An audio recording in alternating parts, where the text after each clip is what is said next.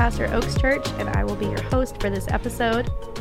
In this episode, we're going to talk about how you can have a really great first small group meeting. Whether you've led a group before or this is your very first time to get started in a group, we're going to help you have a really great first meeting. And it's going to boil down to two major components. The first one is you want people to actually show up.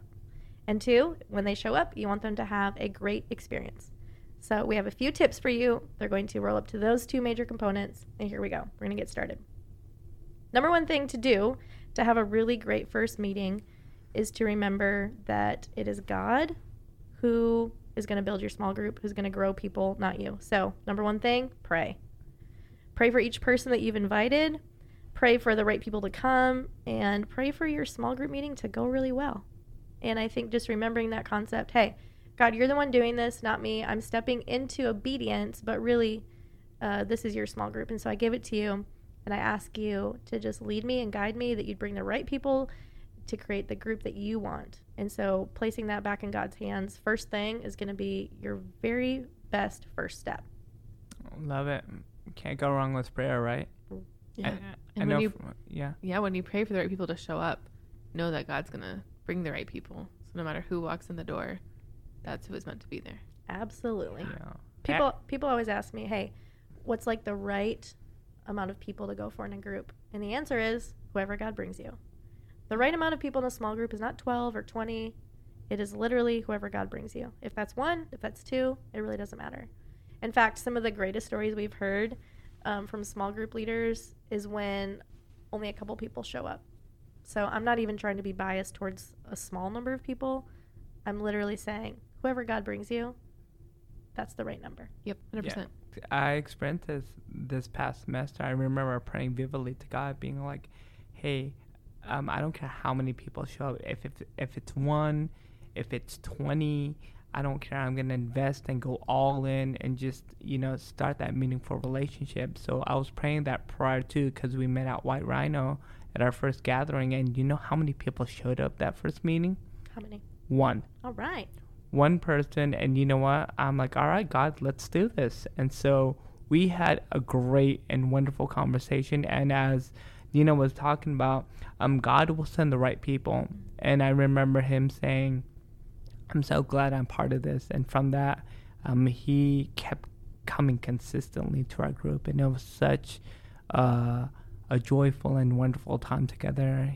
Um, I got to know his story, he got to know my story, and our group from that point on started growing as well. So it was this idea of praying to God and asking Him for wisdom, asking Him send the right people. Yeah, and you were faithful with what he gave you. Yeah, crazy concept, right, guys? praying to God, God who knows, sees all things, and He's in full control. That's so good. Okay, so what else can we do to help people show up to our first meeting? I think um, another thing that really help is proactively communicate. Um, I know some people are like, "Oh, no technology," but no, God gave us technology that we can reach out to people, and um, we have our phones at all times. And I know for me personally, sending out text messages prior to prior to the actual meeting that really helps because, in all honesty, we have no idea what's going on in their world.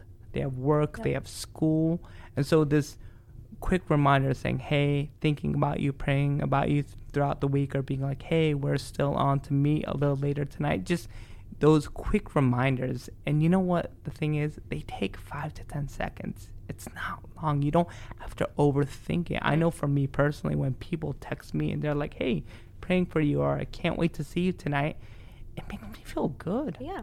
I mean, right? Like, who Mhm. doesn't want to be thought of and being valued? It's that whole idea of we're valuing you and we can't wait to meet and gather and have a good time. That's really good. And there's something I've noticed too in our technology world now, okay? Like if I have an appointment with someone or a meeting or a time to hang out and we have it established, if I don't hear from that person for X amount of time leading up to that day, I'll start to think it's probably not happening. Mm. And then my introverted self will start to take over, and I'm like, okay, well, if we canceled, it wouldn't be the end of the world because then I could read my book or, you know, uh, stay home. This is like keeping in mind that a lot of people, whether they're introverted naturally, whether they're, it doesn't even matter if you're introverted, ext- extroverted, if you're busy, just whatever. Most people are okay with an out. So proactively communicating basically doesn't let them take an out. You know, it's saying this is still happening, this is still happening, this is still happening all along the week. You know, because if they start to question, well, I haven't heard from them, then they can start to go, maybe I won't. Maybe it'd be better to not go. Or maybe know? it's not happening anymore. Yeah. That can also Uh huh. So a just don't ever let them think that. True, true. that's good. Okay, so proactively communicate. If you've invited people, just keep communicating with them up to the day of your first meeting, reminding them the address, telling them you're excited to see them. Just keep communicating with them. Okay, so so so far, step 1, pray. Step 2, proactively communicate. And third, let's hear it, Laura. Prepare. So my Her favorite, thing to do is prepare, Mhm. which not everybody's wired this way, and that's fine. So the easiest way to do it is just think about the, your meeting time, wherever you're going to meet, whatever place it is. Just think about in your head how it would feel to walk into that environment, and then what you can do to make people feel so welcome. Whether it's a coffee shop, or maybe your living room, or maybe you're um, going to meet at the church in the White Rhino down here. Like you want to get there early. You want to make sure there's a table where you can all sit. You want to make sure your house doesn't smell like the food you just cooked for dinner. Maybe light a candle so it smells warm and it's environment. Yeah, unless it's good food. Well, not but if if you're not Brussels giving them that food, maybe light Oh yeah, candle. that's true. It's hard for me Yeah. because we have Asian flavors, so they're very powerful. so I have to be very conscious open when the they windows? come up. Yeah. What a they- bummer. Yeah. Yeah, and it's sometimes linger. You can do yeah. Yeah. So no Asian food prior beforehand. that's a good pointer, Isaac. It's the garlic. I'm telling you, it's the garlic. Well, it We smells put gar- good, and it can be a bummer to people to walk in and go, oh, "You cooked this awesome meal for me." Wait, where's the food? You're like, Yeah. "Oh, that was." we just do drinks here, and It's that's in my Actually, a bottle of water. That's okay. Don't feel like you have to have a full meal for your group. That's a Yes. good point as well. Like do what is good for you as a leader. Doesn't Mm. feel overwhelming, but also you know include people on preparing for your small group. Don't do it alone. You know. Ooh, that's good. Yeah. Yeah, let's talk about that meal Yeah. thing really quick because I, for several years, thought, why would we not eat dinner together? It is Mhm. so fun. It's like sharing the table, sitting around the table together. This is like the best thing ever. Except for that, for most people, it's very hard for that to be sustainable for like the long run. Right. It can be for a little while, but then after a year, I've seen this happen. Like, we had some small group leaders a few years ago, and they're like, "No, we love to do meals. It is like hospitality is our gift. We love it. We love it. We love it." We're like, "Okay, just make sure you're figuring a way to do it sustainably. We don't recommend that you always do food." And a year later, they're like, "We can't do it anymore." Yeah. you know, it's just harder than you think to continually get the food, whatever. And so, Laura, can you help us know how would we make a sustainable way Yeah. to do that? What would that look like? So the best way to do it is just share the load. Like you, if you're gonna have a meal, then you're gonna have you're gonna put someone else in the small group as the point person to be over the meal, not you, so that they're you know how making sure all the pieces are gonna be there, and like you're you as a leader can bring one of the pieces, but it's not you preparing the house, you making sure all the food's gonna arrive, you preparing the lesson. There can be everybody having different leadership roles in that, and it's Yeah. actually a really cool opportunity to watch people grow up, like grow in their leadership ability. Like, hey, you're gonna lead, you're gonna facilitate tonight, Mhm. and I'm gonna be here to help you. But really, you're gonna be the point person, and you get to watch them. You don't want to spring it on them that night. Let them know a few days ahead that Unless they're they're that, that. type of person that can handle yeah, it. if they can handle it, go for it. But if you're gonna scare them, don't, don't scare them. I would not respond very well with that. Yeah. I would be like, You would do "Oh it, you would just be goodness." scared. Of course, I would Yeah. do it, but I'd be like, oh my goodness. Yeah. I love that just shared ownership model because it, it's like, you know, embodying this whole concept of the body of Christ, right? Everybody has a part, everybody has a role. And so, as the leader, you're really the main facilitator that's just saying, okay, you're the person doing this, you're the person doing this, and calling those gifts out of people. Sometimes they're afraid to do that. They think, A, they might not even know it's their gift yet. So, giving people a chance to try things. But then, as they step out and you realize, wow, they're way better at that than I am, that's for sure a gift. So, hey, that is awesome. You should Yeah. keep doing that. Encourage them, cheer them Mhm. on. Cheer them on. Yeah. Woohoo. And then another important thing is, is if especially if your group's new to being together, to make sure you have a moment like maybe an icebreaker or a way just to get to know the people in the Yeah. room. So have a like a game or just like a moment where they can share something, just so that people can relate to each other in the circle before you dive deep into discussion. Oh yeah, that's really important because what we talked about at the beginning was how can we make sure it's a good experience for people, Mm. and awkwardness is a big deterrent for people in any relational setting, right? Yeah. There's people who just there's people who love awkwardness, and then there's people who run as fast as they can away from awkwardness. So you just want to think about okay. I'm going to take on all the awkwardness on myself. So Yeah. I'm going to be the one to meet people at the door. I'm going to make sure that nobody else feels awkward. The icebreaker is the quickest way to cut through, to break through Mhm. the awkwardness because you're going to have a little bit because you have people together that don't know each other super well. But as quickly as you can get people talking and letting their guard down, the less awkward it's going to feel. So we encourage you with the icebreaker. It might feel cheesy at first, but it's a super important uh, to think of the little tugboat icebreaker out in front of the really big ship. There's a bigger conversation coming. This one is just kind of getting it chopped up so it can get moving in that direction and flowing. So it's fun just to think of even like dumb questions like um, if you were to have free front row concert tickets to any concert in the whole entire history of humanity, what would it be? Yeah. You know? Yeah, exactly. And there are people like, can I say this Yes, band? say Am I bad Yeah. for saying, you know, whatever.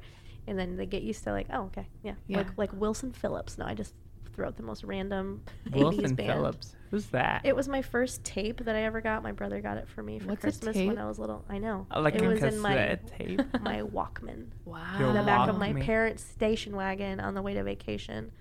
I sat back there and listened to Wilson Phillips. You know my first tape? Awesome. Alanis day. Morissette. That was my first tape.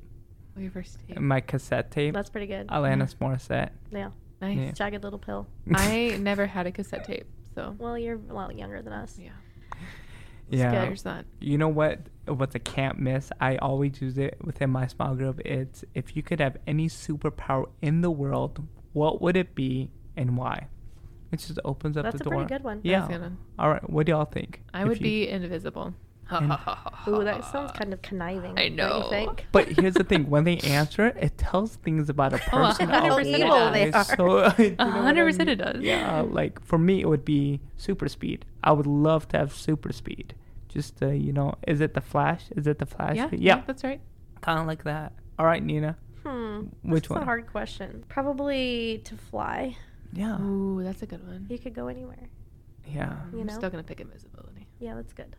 Yeah. That's yeah, cool. That's See- a good. See, it's see, a great one. We're having a conversation. Yeah, I love it. That's yeah. a great way. And maybe Couple, maybe the listeners thought, oh, you related with something we said. Maybe you were an, an 80s child too, and you listened to Wilson Phillips, or Mhm.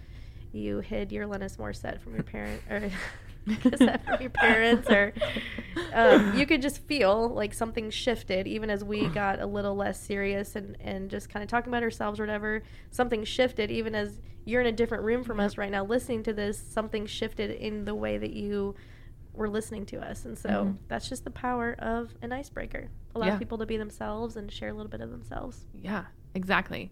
And the last thing we're going to talk about as we prepare for a group is that when you give an end time for your group, that you stick to it. Mhm. And sometimes that can be hard, and sometimes you're cutting out conversations, but sometimes it's just, hey, we're gonna have we have five more minutes left. We're gonna talk about this. Feel free to stay and have Mhm. conversations if you want, um, but you just need to let people be able to walk out at the time that you Yeah. said, so that when they're preparing for their schedules, whether it's putting their kids down or you know depending on what time of the day it is maybe they need to you know go to work next or whatever that they can know that that is the schedule for the meeting That's really good. Yeah, it's almost like you want to keep people wanting more. Yeah. Not giving them more than what they asked for. yeah and know? if the meeting is at your home that you don't want people staying till 10 p.m if Mhm. it's an evening meeting you want to have a good cutoff that's healthy for you as the leader and healthy for the people Yeah. in the group Think of it like a, a first date. You know, sometimes people will do just coffee to just like, let's just see. And then if we decide to get dinner after that, that's cool. But like, I'm committing right now to a coffee date. yeah Think about that for people if they're if they're kind of trying this for the first time. Like, you don't want to trap them yeah into something that they really are not into or feel you know just give them a smaller dose is what we're saying or the Right. dose you tell them you're going to give them um, and two people might have childcare lined up and stuff like that. When you have kids you're like uh, it gets hard when you don't know what time things end. So just keep to it. I think that's really wise. That way you also build trust because you do what you say you're going to do. Yeah. you know? So Okay, so there you have it. Three things that you can do. You can pray, you can proactively communicate, and you can prepare so that people will actually show up to your group. So that when they do show up, they're going to have a really great experience and really overall that your your first meeting is really great. So, do those things, you'll be off to a good start. And also, a fun thing you can do after the small group is that night or that day or the next day, just shoot out a text saying, "Hey, it was so fun to hang out with you." and just give them that like follow-up communication. I always feel like that's really um, good manners. In fact, my husband did this after our first date. He sent me a text a bit later, just making sure I got home okay. And I thought, oh, he's a keeper, Mhm. you know? It's like closing the loop on people. Like, I didn't have to wonder, like, whatever. And I think that too, whenever somebody comes to my house, I had a small group um, a couple months ago with a bunch of girls. And there's one girl that came that hadn't ever hung out with us before and she was more quiet. And when she left, the next day I just shot her a text because I didn't want her to think, did they care that I was there or Mhm. not? You know? I want her to know we for sure cared and it was awesome that you were here and not letting her wonder what that was like. Yeah, that's good. So shoot him a follow up text. And we're just cheering you on for your first meeting that it goes great. We know you're going to do awesome. Peace out. Thanks for tuning in to another episode of the Group Leader Podcast. We're just so pumped and proud of you leaning into meaningful relationships and continuing to lead people closer to Christ, closer to one another in community. What you do is super duper duper important. And we just love you and we're cheering you on. Go to groups.oaks.church anytime for more leader resources and to share your stories with us because listen, we want to hear what's going on with you and your group. We want to hear the ways that you are learning and growing. We want to hear the challenges that you're having, the questions that you have that could be included in this podcast. So click there, groups.oaks.church, share your stories, share your questions, and know that we're cheering you on all the way.